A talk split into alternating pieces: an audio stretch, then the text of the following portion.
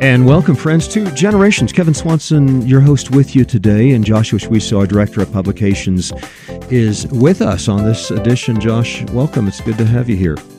Yeah, thanks for having me join you, Kevin. It's been a little while since we've been able to do a show together. Yeah, and we want to talk about the mighty works of God in history, and uh, there's nothing more thrilling than what the Lord has done in history, and, and we call it the backstory in history and it really is the front story. The backstory should be the front story. so yeah, the backstory for the world, though they don't they don't highlight it. Yeah, it doesn't show up much on the radar of world history books, but it does as much as we can in our world history and American history texts. We want to get into the Nuremberg trials in just a moment. Uh, the Nazis that repented of their sins and turned to Christ. Um, I know these are shocking stories to the world, and the world just cannot receive these sorts of things. But uh, on the one hand, we're not afraid of telling the bad news, Josh. Uh, the kingdoms of this world, though, they revel in the bad news and they never quite get to the good news. That's right. and and wars and such are fought over the fact that uh, some nations' bad news are supposed to be better than another nation's bad news, and they claim one nation to be better than the other. And it's hard sometimes to pick sides in wars. Yeah, there's a lot of complications in trying to unravel these things. But one thing I think we should keep an eye on at all times is what is Christ's kingdom doing in all of this? Yeah. And that's what this Nuremberg story, I think, brings to our attention. Yeah. And I want to get to that in just a moment. Um, but the things that matter to God are not necessarily the things that matter uh, to man. On the one side, the Bible, which very much is a historical narrative all the way from the beginning to the end, uh, the Bible's not afraid of handling the bad news. You think of Judah. I was thinking of Judah as an example. You know, I mean, he commits sexual sin with Tamar, his daughter in law, and then he humbles himself and repents and says, She has been more righteous than I, which to me is a, a massive confession for a guy. You know, I mean, that's, that's mm-hmm. repentance. Pretty rare to see that. And then uh, the Savior comes from the line of Tamar and Judah. You know, so we see that, you know, God brings good news out of bad news and the backstory becomes the front story in in God's story. That's right. Yeah, and you think of Matthew's genealogy at the very opening words of the New Testament. Uh, a number of the uh, troubling events of the Old Testament are actually highlighted right there as part of Christ's lineage. You know, he comes to dwell with us and then redeem us from our sins. That's mm-hmm. what we mm-hmm. see there. A mm-hmm. couple of recent stories, and I want to get to the Nuremberg trials in just a moment. But uh, this this happened just last year, and we covered it on this program just in case somebody missed it. And I think you might have missed it because I, you know, was was telling you about it. You go, what? You know, and that's yeah, what I, I said. I, I, said the same thing. Raquel Welch was the prototype sex symbol of the 1960s, and she was the advocate of feminism and transgenderism as well. Believe it or not, in certain movies that were aired in the 1970s, uh, very bad, very bad. But she just passed away, you know, in February of 2023 and there is an obscure online source for Presbyterian news that you know our, mm-hmm. our sister in Christ Raquel Welch has passed away is a wonderful yeah. lady a fine Christian one who'd come to subscribe to the Westminster Confession of Faith. And she explained in her autobiography back in 2010 how she found a small church quote on the way to Pasadena where the pastor and congregation were very devout and really knew their scriptures. And so you know she she turns out to be you know a member in good standing of a fairly conservative Presbyterian church in Southern California. I, mean, I don't think the average person knew that. You didn't know that. No, I did not. So why didn't you know that? I, I mean, this is the front story, but it was yeah, really the backstory. Wall Street Journal's front page, so I didn't see it yeah, there. So. Yeah, exactly. That's that's my point. That's that's exactly what I'm trying to say. Also, think of Steve McQueen, who is probably the highest paid actor and the king of cool of the 1970s, and you know, towards the end of his life, uh, he he became a Christian as well, uh, professed to be a born again Christian. And there, you know, you've seen the documentary, or you know about the documentary on his conversion. Truly amazing stuff. Now, before again, we we take a break and we come back and talk about the Nuremberg trials in just a moment. But did you catch the story on Navalny, who's the uh, opposition party to Putin in uh, Russia? And he yeah. he just died i think of pneumonia in a prison somewhere in russia yeah up in siberia is where he had been placed and i'm learning a little bit more about his life through some of the recent news articles but we did have some listeners pass along information that was unknown to us in terms of uh, uh, Christian identity that Navalny was claiming. Uh, yeah, yeah, yeah, mm-hmm. exactly. Um, and he, here's the, here's a quote from his final statement, his closing statement of his uh, trial in 2021. Now, I, I, I will say that he had a rather storied, colored background, so you know it's not as if we're going to endorse everything he ever did or anything he always believed. Uh, but he's an atheist, he was an atheist turned Christian. Uh, these, these again, his closing statements from his trial in 2021. "Quote: If you want, I'll talk to you about God and salvation. I'll turn up the volume of heartbreak to the maximum, so to speak. The fact that I, is that I am a Christian, which usually rather sets me up as an example for constant ridicule in the Anti-Corruption Foundation because mostly our people are atheists, and I was once quite a militant atheist myself. Quote unquote." Extraordinary. extraordinary. It is. He, yeah, he quotes he, he, quotes Jesus from the Sermon on the Mount in his closing comments. Blessed are those who hunger and thirst for righteousness, for they will be satisfied. So there you go. Uh, that's something of a backstory that you know most people aren't going to catch on the front page of the Wall Street Journal, as you said. Yep, that's right. All right, so Maybe let's. It'll be told in more detail. Yeah, let's take a break, and I want to go to the Nuremberg trials because I know you've done some study on this. You brought it into some of our curriculum that we present. Because, friends, what we're trying to do is bring a Christ centered, God oriented history course in which, well, the works of God are presented, and the backstory in history becomes the front story. That next on Generations.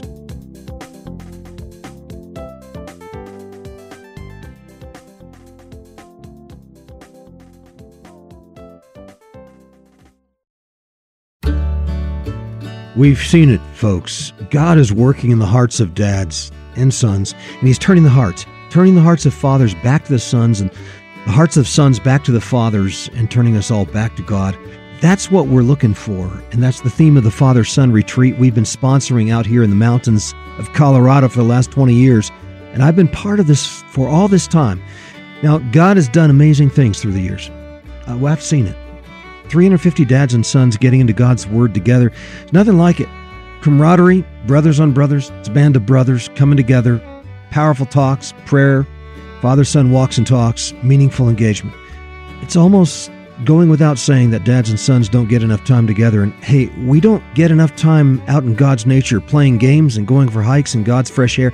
And we don't get quite enough time in God's Word either. So don't miss this year's Father Son retreats this August in the Colorado Rockies up in the Sangre de Cristo Mountains. Check it out at coloradofatherson.com and register today and be one of the first 125 people to sign up and save $100 per father and son. Secure your spot with the biggest discount available right now at coloradofatherson.com.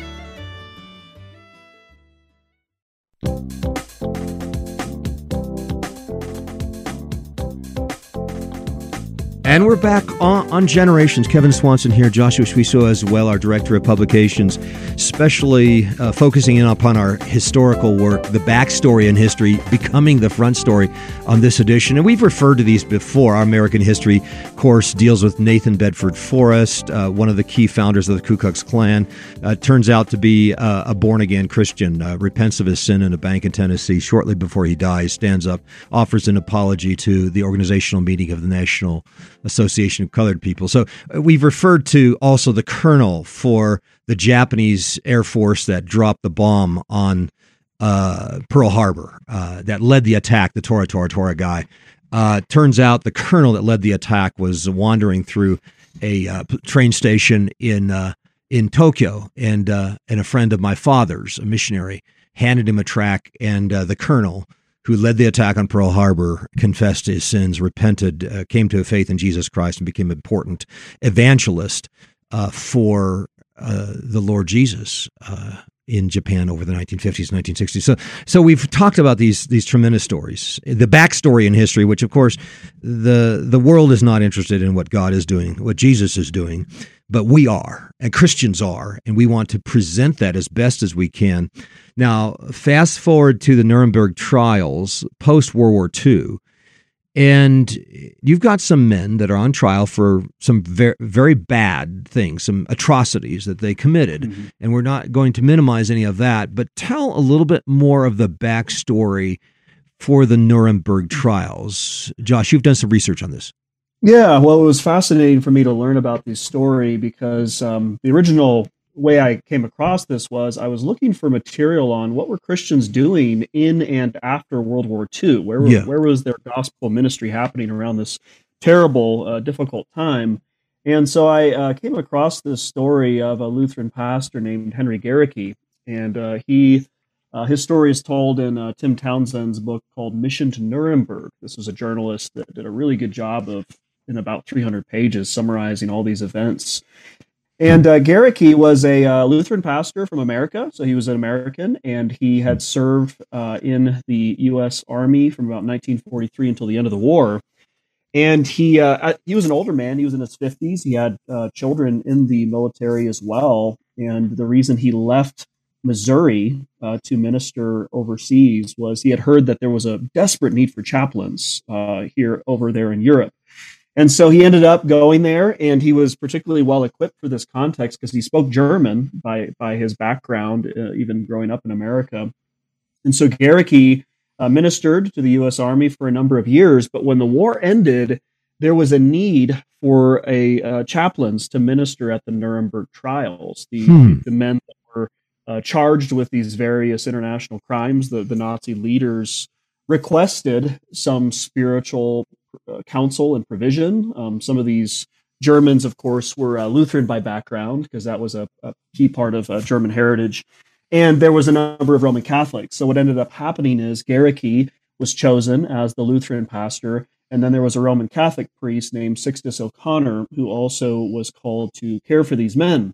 And um, as I looked at this story, I, I, of course I focused on Gerecke because he was a pastor that was going to faithfully bring the free grace of God, uh, the clarity of the gospel message to these men. I can't speak as much for the Roman Catholic priest, but we know that due to his background, it was not going to be uh, the message they needed to hear. I mean, these men needed to know that it was only solely the blood of Christ that would bring forgiveness yes. of these sins. Yes.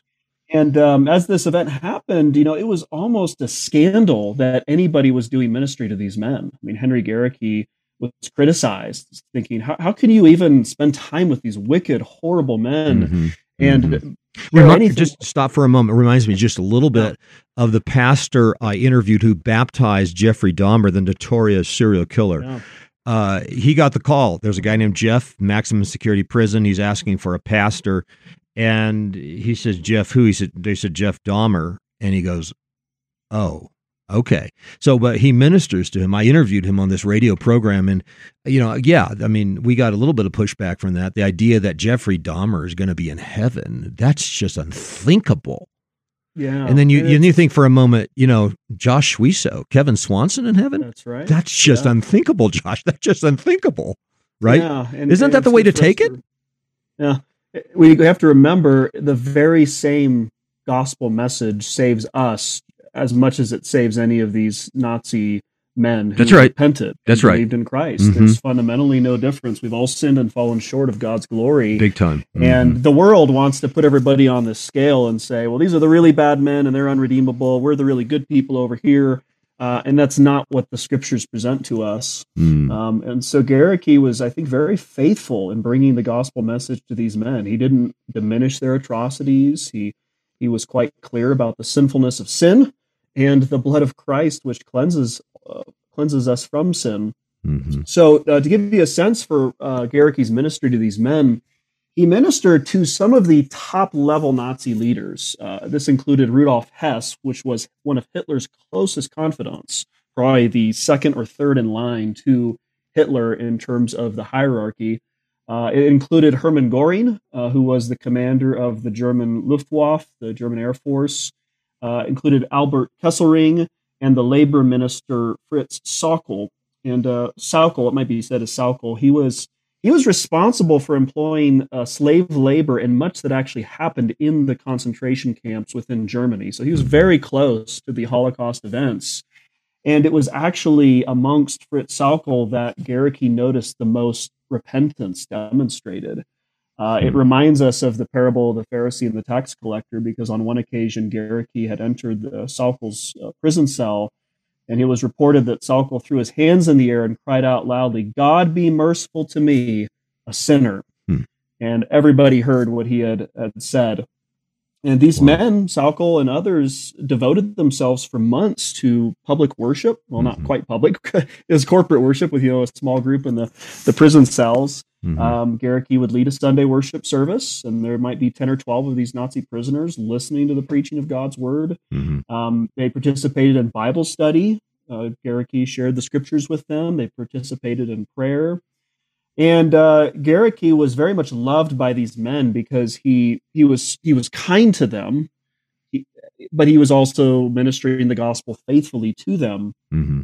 And in the uh, during the story, there was one occasion where, in the process of the Nuremberg trials, Gerecke was given the opportunity to actually leave uh, as the trials were still happening. He wanted to go home and see his wife. He had been away from his wife for years through this war, and the uh, the men so loved him that they actually wrote a letter to her and sent it to America saying, Would you please let your husband stay a little longer? We still value his ministry. Mm-hmm. Uh, and so they actually wrote this letter saying, Please let him stay. We have been so uh, blessed by his ministry. And he did as a result. Um, Gerecke had the opportunity to minister even to these men's families. You know, these men were mostly married men. The their wives and children would come to the prison to visit them, and Gerecke shared the gospel with them as well, and reported that some of the children professed faith in Christ and hmm.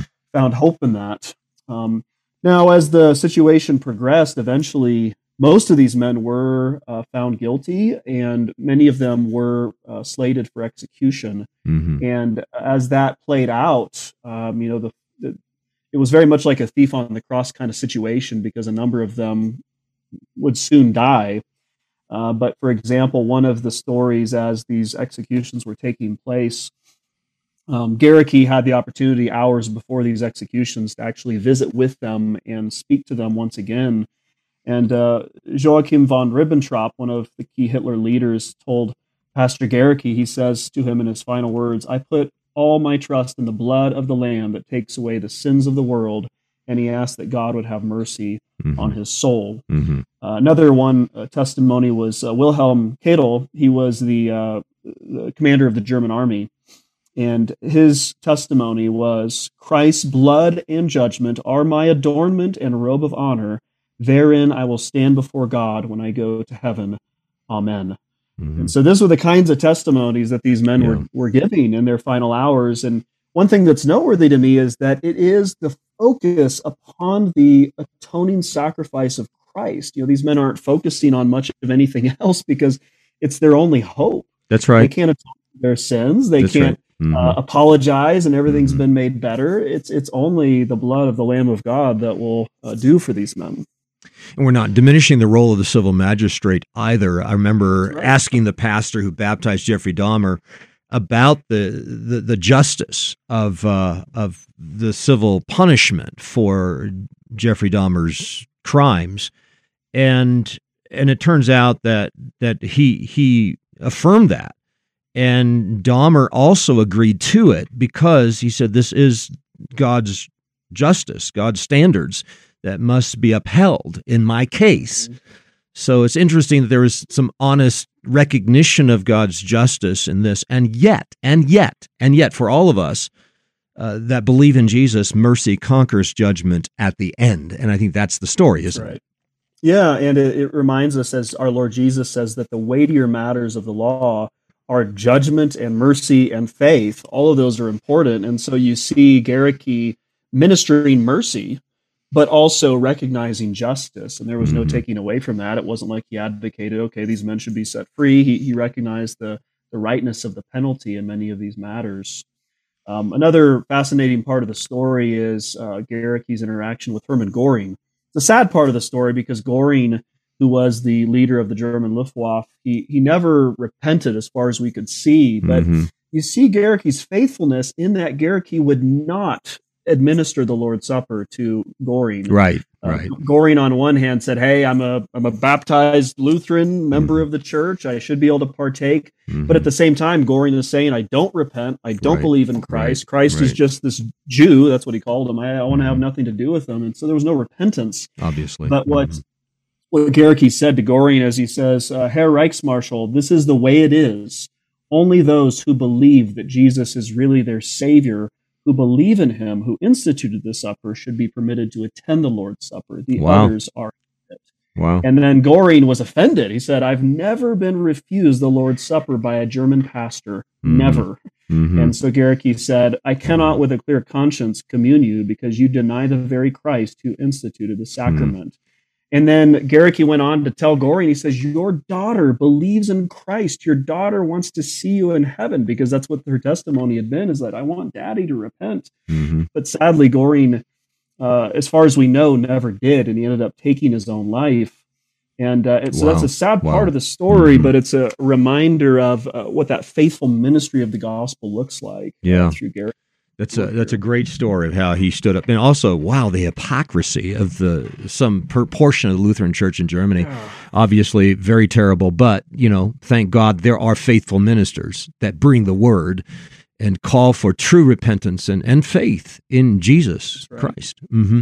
Well, the, it reminded me a little bit of uh, of Jeffrey Dahmer's final interview for Dateline NBC. This would have been in uh, May of 1994 ish uh, and in the interview, Dahmer's sitting next to his father and thanks his father for sending him material uh, related to creation science, uh, presumably the Institute for Creation Science organization that had uh, forwarded materials uh, to Jeffrey Dahmer's father, and he gave them to uh, Jeffrey Dahmer. And, and these were the materials that brought him to this confession that he made shortly before he died. This would have been just a few weeks before he died in, in prison. And uh, this is the 1994 clip of Dahmer on Dateline and still available on YouTube. You can still hear it there. I uh, have to do a little digging for it because I don't think everybody's interested in his con- condemnation of evolution, which was really uh, his perspective, uh, not unlike the perspective of Hitler and the other racists, you know, that that were engaging in in, in the genocide uh, of the Jews. But here here was what Dahmer said uh, about that material and and how he changed his mind and turned to the Lord Jesus Christ in faith. Listen, listen to this. This is still available online if you want to find it online. I'll uh, probably have to live with it for the rest of my life. If the compulsions were inescapable, so too was the final realization that he would have to answer for his crimes if you don't, if a person doesn't think that there there is a God to be accountable to, then then what's what's the point of of trying to uh, modify your behavior to keep it within acceptable ranges? That's how I thought anyway. I always believe the theory of evolution is truth that we all just came from uh, the slime, and uh, when we when we died, you know, that was it. There was nothing. And uh, I've since come to believe that uh, the Lord Jesus Christ is truly God, and I believe that I, as, long, as well as everyone else, will be accountable to him. And actually, Josh, you heard that segment. Uh, they actually clipped out a portion of it. You could see it was edited out for this edition. And it's obvious why they do this. It's so hard to find the, the full statement from Jeffrey Dahmer. But he goes on to say there's no basis in science to uphold the theory of evolution. And I've since come to believe that the Lord Jesus Christ is the true creator of heavens and earth. It didn't just happen. I have accepted him as my Lord and Savior and I believe that I, as well as everyone else, will be accountable to him. So that's the that's the full section, which I think I pulled off of a Japanese website uh, a number of, of years ago in order to in- incorporate it into American God's Providence to really constitute the the the best uh, segment or the the best segment of this backstory of uh, the story of Jeffrey Dahmer. So, last comments, Josh. Yeah, well, I was reminded, Kevin, of the uh, hymn that we often sing, uh, often at the beginning of our worship services, "To God be the glory," that old Fanny Crosby hymn. And one of the lines in there, she, she writes, "Oh, perfect redemption, the purchase of blood, to every believer the promise of God." The vilest offender who yeah. truly believes yeah. that moment from Jesus a pardon receives. And so the gospel presents the free grace of God in Christ, not just to uh, certain levels of sinners, not just to uh, uh, less bad sinners, but to the very vilest of offenders. And that's what this, these stories remind us of that we're all, when it comes to the cross of Christ, we're all on the, the same level playing ground, which is that we all must come to the feet of the cross to receive pardon and forgiveness. And these stories are also uh, a, a great reminder of the power of Christ to redeem those that have been the most hardened in their sins. Um, I mean, some of these men that operated the concentration camps, they were so hardened that they would go home to their wife and children as if they had just had a, a day in the office while the most horrific atrocities were taking place. And it's some of these same men that, by God's grace, were finally mm. Um, humbled and, and redeemed from such hardness and deceitfulness of sin. Reminds me of Luke chapter 11 when a strong man, fully armed, guards his own palace, his goods are in peace, referring to the devil. Our Lord is referring to the devil there, that, that the strong man is the devil guarding his goods and they're in peace. But when a stronger than he comes upon him and overcomes him, he takes from him all his armor in which he trusted and divides his spoil. And that's Amen. the picture of what Jesus has done throughout history. And uh, yeah, we can say Nathan Bedford Forrest in heaven, Jeffrey Dahmer in heaven, some of these Nazis in heaven by the grace of God and by the powerful redemption of Jesus Christ robbing the strong man's house. The stronger man has come and and he's doing his work, and uh, and and and he gets the last story. I was going to say the last laugh. He sits in the heavens and laughs at the devil and his uh, his plans and purposes, but uh, but he ultimately tells the last story, and he will gain the most glory for the great redemption that he has accomplished throughout history. And uh, yes, you know, the nations will go after each other. The nations will attempt to establish their standard of justice. But in the end, it will be Jesus who will save and redeem and then establish perfect righteousness in the new heavens and the new earth. And that's uh, that, that's our hero. That's our champion. That's right. Uh, truly, he is our victorious king, and uh, and his kingdom will be the most glorious in in all the universe. Amen. Yeah. And if, if folks want to learn more about that story, we did include it in the recent release that we had for seventh grade history, how Jesus built his church. So we have that snippet in there yeah. uh, as something that people could look at more. How Jesus built his church. That's our seventh grade history. And don't forget our ninth grade uh, America and God's Providence. And of course, our world history course for ninth grade will include a number of these stories as well. So, friends, again, this is what we're doing. We're bringing in the backstory, which is really the front story in history. It is God's story. Ultimately, these are the works of God. The works of God should be way more impressive than the works of men as we present a biblical view of history uh, as part of the generations.org homeschool Christian school curriculum. Again, all of it available at generations.org. Thanks, Josh. It's good to have you with us this time. Yeah, thank you, Kevin. And uh, friends, we want to invite you back again next time as we continue to lay down a vision for the next generation.